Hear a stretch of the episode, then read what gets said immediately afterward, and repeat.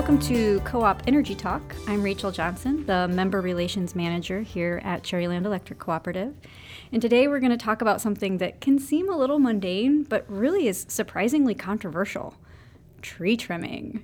And I looked into finding a tree trimming joke to share with y'all, but it turns out there are no good tree trimming jokes out there. So if anyone thinks of one along the way, um, Cherryland trims trees in the areas surrounding our electric lines in order to prevent tree related outages and to help make sure our utility crews can access our lines for maintenance and repairs.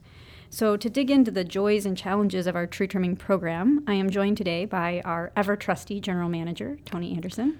Good afternoon. Excited to talk trees. Absolutely. Awesome. And also another fellow employee here at Cherryland, our line superintendent, Jim Carpenter. Hi, Jim. Hello. Jim has worked for the co ops for over 36 years, mostly here at Cherryland.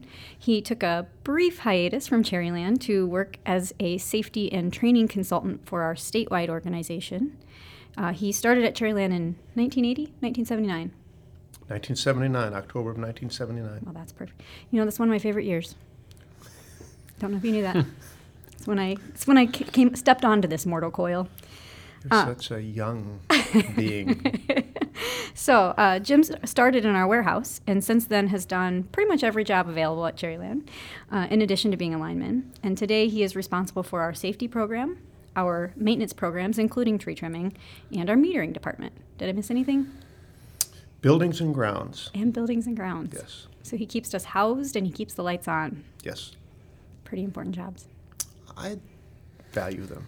So do we. So, Jim, to get us started, why don't you talk a little bit about how our approach to tree trimming has changed over the years you've been here?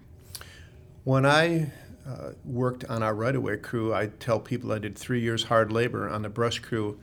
We had only employees clearing the right of way. We didn't even really have what's considered a bucket truck by today's standards. We had a chipper truck and a ladder truck, and we had five people and we would start at our office and we may go to the ends of our system, clear up by Northport or down by Manistee, uh, leave in the morning and come back every day. And that uh, was every month of the year? Every month of the year. We didn't have a lot of good equipment. We would, this time of year, we would actually be trimming trees on snowshoes with pruners. We would have, you know, 40 foot pruners walking with snowshoes to trim the trees.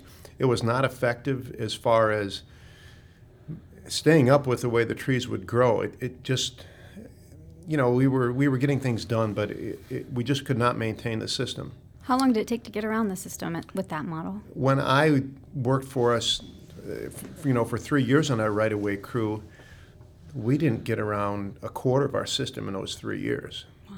It just there's so much travel time, and we didn't have the quality equipment or the manpower to th- to put so that's a that's a 12 year rotation for those people listening and today our rotation is seven years. Five years. 5 we're, years we're now? in five years now yes. So how how how do we get done in five years now what we what used to take us 12 to do? We we put more people out there doing the work with with more equipment you know it's a manpower issue. We plan the work uh, it's interesting you would think here we are in northern michigan and there wouldn't be that much difference in the uh, the tree growth that we have around here, but there really is a difference between Manistee and and Leelanau County, even within the tree species that grow uh, in in some of our areas. We have sassafras in the southern end of our system. We don't have any of that even here in Grawn. The closest I've seen it is is uh, Interlachen. So probably good for people to know that we don't have any tree trimming employees in house. Those are all contractors. That's correct, Tony. And what is the, the time frame they, they trim? They don't go 12 months out of the year. We do, but there are certain tree species we can't that's trim. What that's what I'm getting at. Is the oak uh, in the last, you know, really in the last 20 years, oak wilt has become an issue and certainly a, a, a real hot button in the last five years. We do not trim oak between the 1st of April and now into July. For, for several years, we didn't trim clear into uh, October. But there have been some recent studies with uh, the way the, the disease progresses. And now, April, May, June, we, we just avoid oak trees altogether. Oak, oak wilt is a disease that's spreading uh, across our state rapidly, and we're doing everything we can do in our, in our business practices to avoid spreading it. So, Um, obviously, it's important to us to prevent the spread of diseases amongst trees, but we also know we have a lot of trees on our system that are already diseased and dying. What is our approach to those trees right now? What we're doing now is we're actually sending a person around and inventorying the system, for, for lack of a better word, to see these diseased, dead, dying trees that are outside of our right of way, even to take them down to avoid the outages. Trees are our number one cause of outages, or have been, you know, almost my entire time here at Cherryland. With the program we started with the invasion of emerald ash borer, we actually, uh, in 2015, went a year when trees were not our number one cause. But we will, we will go around and remove these trees that are tall enough uh, that if they were to fall into the right of way, they would cause an outage. We're taking them down. Now, we don't do anything to help spread the disease in that we, we take the tree down to make it safe for our system, but the wood stays with the property owner. And by leaving the wood with the property owner, that's helping to keep that disease from spreading throughout our system It's- by moving with the wood. Correct. It's leaving it where it is. And the average person listening might question, well, why don't you just cut them back farther? Uh, what are trees doing hitting our lines? Why, Our- why don't we trim more trees? Good question. Our right of way is only 30 feet wide. We've talked from time to time about the possibility of trying to widen our easements as some utilities have in other states to go to a 40 foot easement, but we have many ash trees, oak trees, et cetera, that are over 70 feet tall. And to be at the edge of a, a, a 30 foot right of way, there's, you know, you don't have to be a very big tree to fall across our line. Right, and people should know that that 30 foot right of way is 15 feet from each side of the pole. If you stand So under it's- that center wire, 15 foot each direction, correct? And Jim, what rules do we have concerning what people can plant inside of our right of way? Well, we we can't enforce anything as far as what people can plant. We encourage people that if they're going to plant trees, that they would plant tree species that can't grow up into the line. And ultimately, we would like that wire to be able to fall to the ground. We have protective devices on our system that if a wire comes down for any reason, uh, a tree breaks a wire, if a car hits a pole, if there's a lightning strike and that wire breaks, it has to come to the ground to shut the system off and to make our system safe. So if there are tree species directly underneath the wire, it can't fall all the way to ground. And suddenly you have a line that's energized at almost 8,000 volts that's suspended even at, at body height. So we want those trees to be able to fall all the way to the ground. And, and we'd really rather not have anything under the line, but if, if you're going to plant some, some decorative shrubs or if you're going to make a uh, kind of a privacy wall at your property line, then, then just, just have it at the property line so that the line can fall safely. And we, while we can enforce what you plant under our line, we do have the right to trim anything that gets close to our line. So plan away, but know that whenever that tree grows up and gets close to our power line, it's going to get whacked off. And And that's not only our overhead lines. When you plant shrubs and trees next to our underground transformers or switching devices in a subdivision that has underground lines, you have to keep that equipment six foot away. The voltage inside those uh, enclosures is the same as up on our lines, and our employees have to be able to work safely inside those enclosures. So again, we could we would likely cut shrubs away that are too close to those enclosures also. It's interesting because I think um, sometimes the feedback we hear from our members is that they don't like our tree trimming policies, right? They don't they don't want us to come in and take a tree that's on their property or they want to be able to plant whatever they want. But it's just really important, I think, for our members to understand that we're not just doing this arbitrarily. It's it's one, a reliability issue, but perhaps even more importantly, it's often a safety issue for our employees, but also for the people living in that home. Absolutely. The, uh, it's it's interesting the way things have changed. It's been almost four years since we got the big storm in March, and attitudes have changed a lot as far as tree trimming since the big storm four years ago, March, and then of course our windstorm in August this year.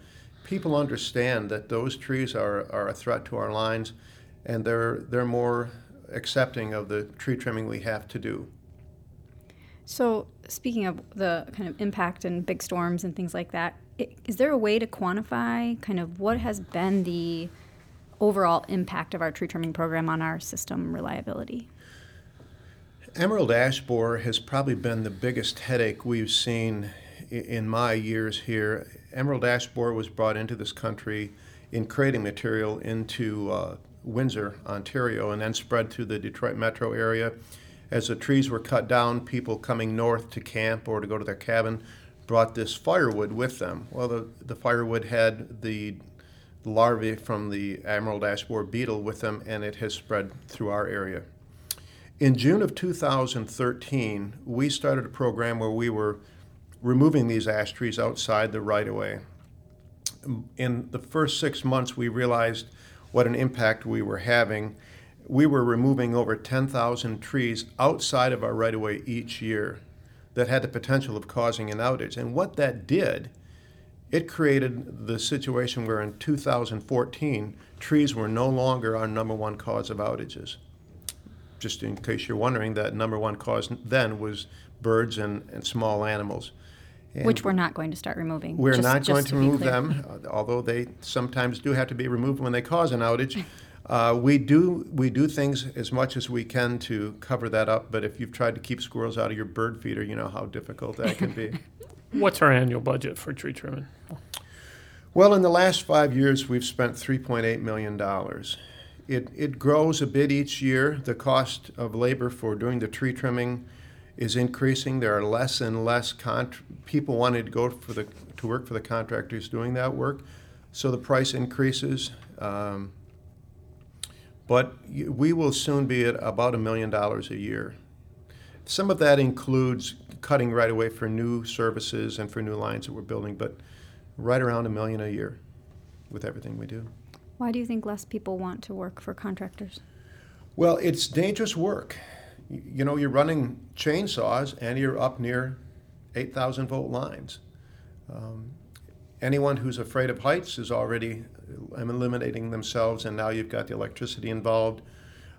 I will say that the contractor we've used for the last several years, Trees Incorporated, is a very safe organization. They take what they do say, uh, very seriously, and uh, we've not seen any injuries with people on our on our system. But it's hard work. As I said, I called it hard labor when I when I was doing right away work. It's it's demanding year round. When it's cold, when it's raining, when it's snowing, they're still out there working. In the heat, same thing. So what do you call the labor you do now? Fulfilling, There, good answer. fulfilling. Good answer. So it would seem to me that it's even more risky for a tree trimmer and on a system that isn't regularly maintained, right? Like if we're sending them out onto our system and they're working further, I, I mean, this is just logical to me, right? Like they'd be working further away from the lines if we're keeping up on top of our system. It's it's funny you ask that, Rachel, because the contractors really enjoy working on our system because we do maintain it. It's easier for them to do their job and to do it correctly. So if you have people who want to work on our system, who want to work at Cherryland Electric Co-op, just like I do, they're more successful. So I have a, I'm going to ask a question on behalf of a member. All right. If I have someone who has a tree at, at their property that they believe is a threat to uh, the electric service, what do they need to do? What's the process for that member? Whenever you have a question like that, certainly call us and we'll place a service order and I will come out and take a look at it. Now, if the if the tree is a threat to the service to your home, we may tell you that we will drop the wire so you can take the tree down. If that tree is a threat to a primary line, a line that's serving you know, a big number of people on our system, we will likely take that tree down for you. Now, we are not a tree service like a, a, a private tree company that, that cuts trees down and hauls the wood away and grinds stumps. We're a utility company. We will make the, the scene safe for our lines and for the member. But trees that are a threat to a person's home or to their own service, they're going to have some skin in the game on that in that too. We will help you, but uh, but we may not take it down for you. We, we may just assist you by dropping the line so it's safe for you to do the work. Sure. And But so, always call because we'll we'll take a look at it. so we'll send. So if they call, we send someone out to take a look at it. If we determine it's um, something that we need to take care of, we get one of our crews to, But otherwise, we'll make sure it's safe for them to have their own tree trimmer. That's correct. So then, if our crews come in and um, are doing work around a member's home, what should the member expect once the work is done? If it's a dead and diseased tree, the pretty much all of that tree is going to be there on their property for them to dispose of. If it's a live tree, we will chip the live branches, but the large wood will stay there. We'll cut it into manageable lengths, but we, we're not necessarily making firewood for you or hauling the wood away. Um, I've had people say, well, you know, that's going to cost me to do that. Th- that's true. If that tree comes down, whether we take it down or not, there's going to be costs involved in getting it, uh, getting that tree hauled away. But this way, we've made it, we've done it safely, and we've we've saved you a lot of money. And in general, there are people out there who want firewood, right? So I mean, it can't be that hard to offload some. Actually, Rachel, that's that's a problem we occasionally have is that people will just take the wood that is left. Um, when we when our contractors leave, there, there's nothing we can do to protect that wood for you. We've had people stop by and say, "Hey, what's going to happen with that wood?" And we say it belongs to the property owner, and that's you know about the best we can do. So how would I know if I'm in an area that tree crews are going to be working through my area in any given year? How do I know where I am in the cycle? Certainly call and, and we'll tell you when your circuit is due. But if the work is being done this year, you will receive a postcard with a picture of uh, a, a bucket truck and actually a whole tree crew working there and telling you that we're going to be doing work in your area within in the coming weeks. And if I have uh, emerald ash borer you're going to remove, do you mark the trees you're going to remove? We generally mark those with a red ribbon, and when the ash borer became a, a hot issue at first, we we would do a full circuit at a time, removing the ash trees. And if I'm doing a, a full circuit now with removing ash borers, again, you'll get a postcard, and it has a, a dead tree with a red ribbon on it, letting you know we're coming to rem- to take those trees down. So for the most part, I should know in advance that you're coming, Yes. and uh, either the all the wood will be left for me because it's a diseased tree, or just the larger pieces of wood will be left for me because it's still my tree at the end of the day. Correct. But uh, that being said, if one of our employees spots a dangerous tree, we may take that out of cycle uh, and we may just take that tree down.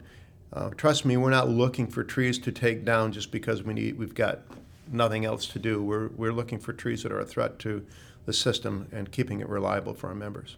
I think they, they appreciate that. One of the things I hear from our members a lot when I'm out in the community is that we're doing a better job of keeping the lights on than you know maybe other comparisons they have to make, and also even compared to ourselves historically, right? Like I hear that a lot that we've really improved our um, overall system reliability, and people love it when they're Cherryland and maybe their neighbor's a different utility and we're on and they're not, right? That's always it's always We good news it to too, hear. Goes back to that fulfilling piece. That's right. exactly. Anything else about trees? If you have questions, please call. Uh, And uh, it doesn't cost anything for us to come out and take a look at an issue or give you some advice. That's great. That's great. And, you know, one of the troubling things, uh, we, I've talked a lot about emerald ash borer and we've mentioned oak wilt, but I see other diseases that are a concern. Uh, beech scale is fairly new to our area. It was devastating in the Upper Peninsula a few years ago, but we're seeing it in our area now in Leelanau County, out in the Long Lake area also. And then pine bark beetle is killing mature pine trees. So there's a lot of things out there that are that are affecting uh, our forests. Our forests are getting old. Our system here at Cherryland Electric Co-op is over 78 years old. Um, so just remember, we've got a couple things in play out there. The trees are growing and the power line stays the same size. So if you may think, well, we've never had anything to, to do anything with that tree in the past, and that's true. The tree wasn't at the size that it is now, so things do change. But give a call and we'll answer any questions we can. Okay, so I'm going to give the, the big one that everyone will say in response to what you just said. Well, why don't you just put all the lines underground? Then you wouldn't have to worry about the trees, Jim. But then, then you wouldn't have any, anything to do either. Well, as a manager, I would say that's going to triple your cost. you know, it, it's typically three times the cost to put lines underground as it is overhead. So that has a factor on our rates. It's cheaper to spend a million dollars trimming trees than it is to spend a million dollars to do a mile of line or a couple miles of line, depending on where it's at. And and no one should think that we don't have outages with underground lines. We actually do. And lightning gets into underground lines and uh, it's very hard on them. When we have an underground outage, it takes more than double the amount of time to restore power. So it's higher costs and it's longer outages. Have we ever had any trouble with tree roots and underground line?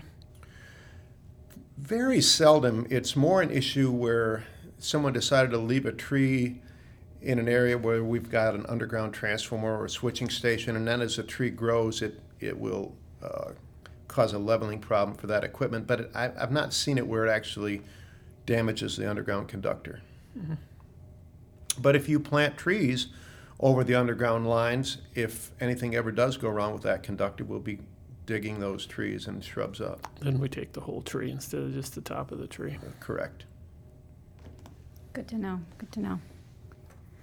Well, um, as Jim pointed out, if, if for any of our members out there listening, if you ever have any questions about tree trimming or about a tree at your location, we'd rather have you be safe than sorry. So give us a call. We'll send someone out to take care of it. That's that's how we that's how we operate here. We're, we're local, so we can we can swing by. And the other thing is, if if there's a tree you're concerned about, if you try to take that tree down and you knock our wires down, it's probably going to cost you to have us fix them.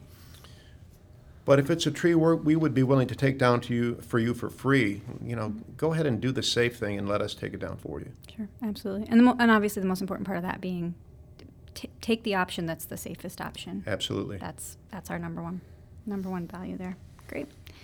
Well, uh, so this concludes our talk about tree trimming. But before we end the podcast, it's time for co-op fun facts. I'm told Tony has a great one. Well, when you think about 900 co-ops from coast to coast, and we always talk meters per mile.